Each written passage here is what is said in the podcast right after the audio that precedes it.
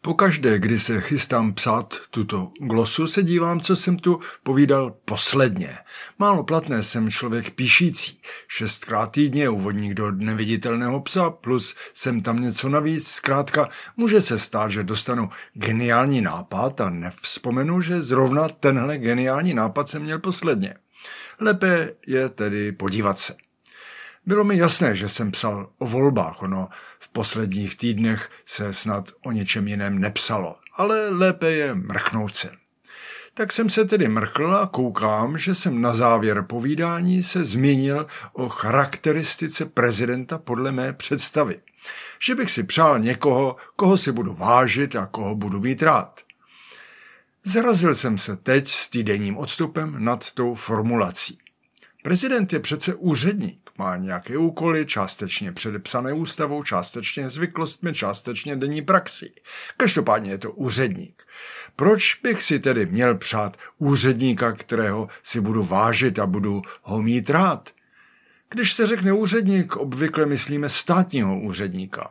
Přeji si, abychom měli úředníky a úřednice kvalifikované a schopné, zkrátka takové, aby za nimi zůstala užitečná práce. Ta si jistě zasluhuje úcty, jako každá jiná užitečná práce, ale měla by vyžadovat cit. Námitku vyslovím za vás, ono to jinak ani nejde. Prezident je úředník zvláštního druhu.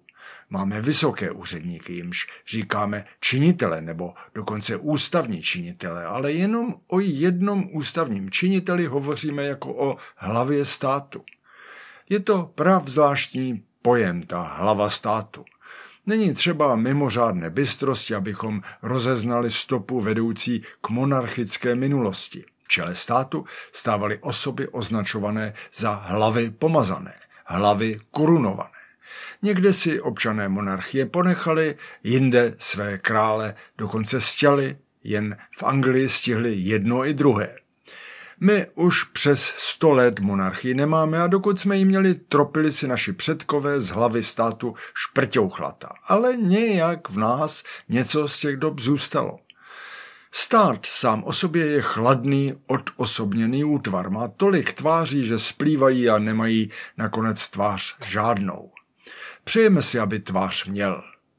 Kdyby se tak stal zázrak a obživil Václav III. poslední přemyslovec, zavražděný v roce 1306, kdyby obživil a my uvěřili, že má v žilách krev kněžny Libuše, kdo ví, jak by volby dopadly, kdyby do nich nastoupil. Kdo ví? Nevím, ale tuším.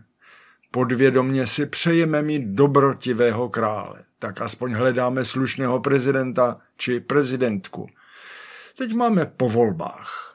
Když už se toho Václava III. nepodařilo oživit, přejme si, aby nás nová hlava státu nesklamala. Přejme to sobě a novému prezidentovi právě tak.